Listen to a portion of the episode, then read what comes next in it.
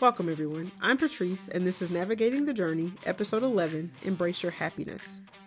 Before starting to write this episode, I thought it would be good to spend some time discovering what true happiness means to me. By definition, happiness is an emotional state characterized by feelings of joy, satisfaction, contentment, and fulfillment.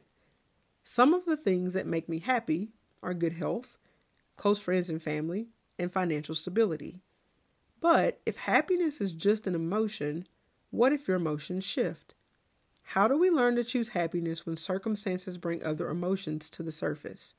Today, we will discuss three ways to embrace your happiness in every step of your journey. Let's navigate.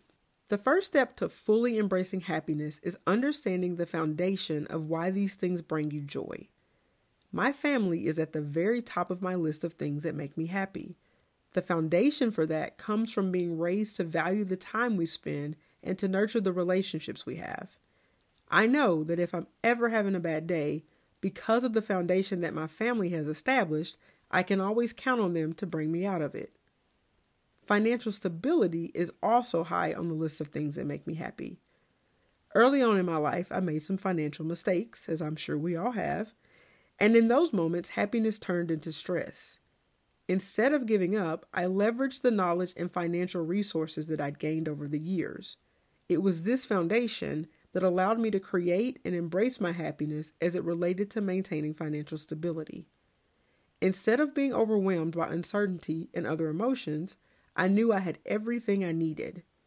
If your happiness is rooted on a solid foundation, even in the midst of confusion, you can embrace it and remain grounded and focused.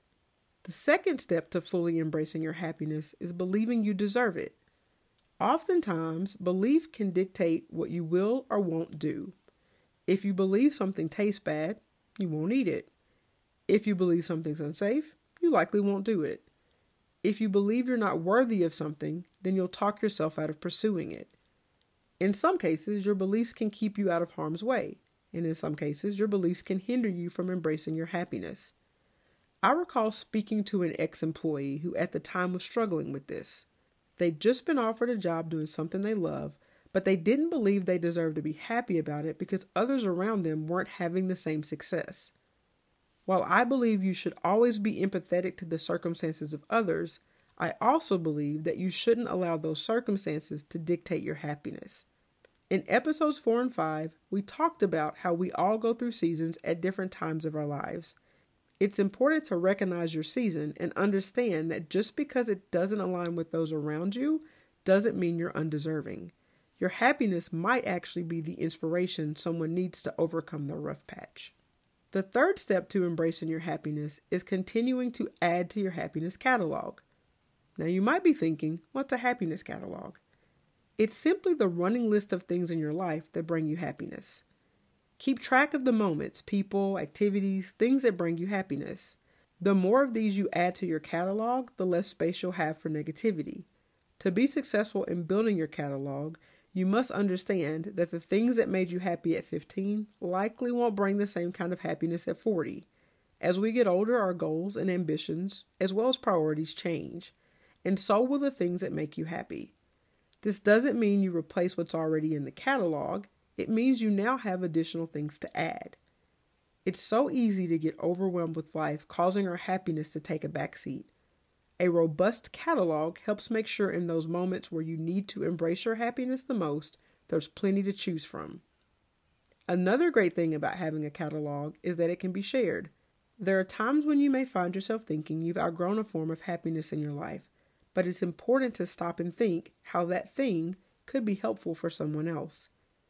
Happiness shouldn't be treated like something you have to swap out in order to enjoy something else. There's plenty of room in your journey for all of it. I believe you can never have too much of a good thing. Embracing happiness is about so much more than saying, This makes me happy, so I do it. You have to understand the foundation so that in moments where your emotions say otherwise, you can still find your happiness and thrive. Make sure your belief is one of deserving versus undeserving. You deserve every moment of happiness that comes your way. Remember to keep track of the moments, things, and people that bring you happiness. This grows your happiness catalog and minimizes the opportunities for anything that doesn't pour into you. Now that you've digested these three components, ask yourself are you embracing your happiness or just existing in the moment? Be sure to follow Navigating the Journey on Instagram and Facebook, share with at least one person, and follow wherever you get your podcast. And remember, before we depart, it's okay to stumble over the blocks and step on the stones. Those are temporary detours, and your main road is just ahead.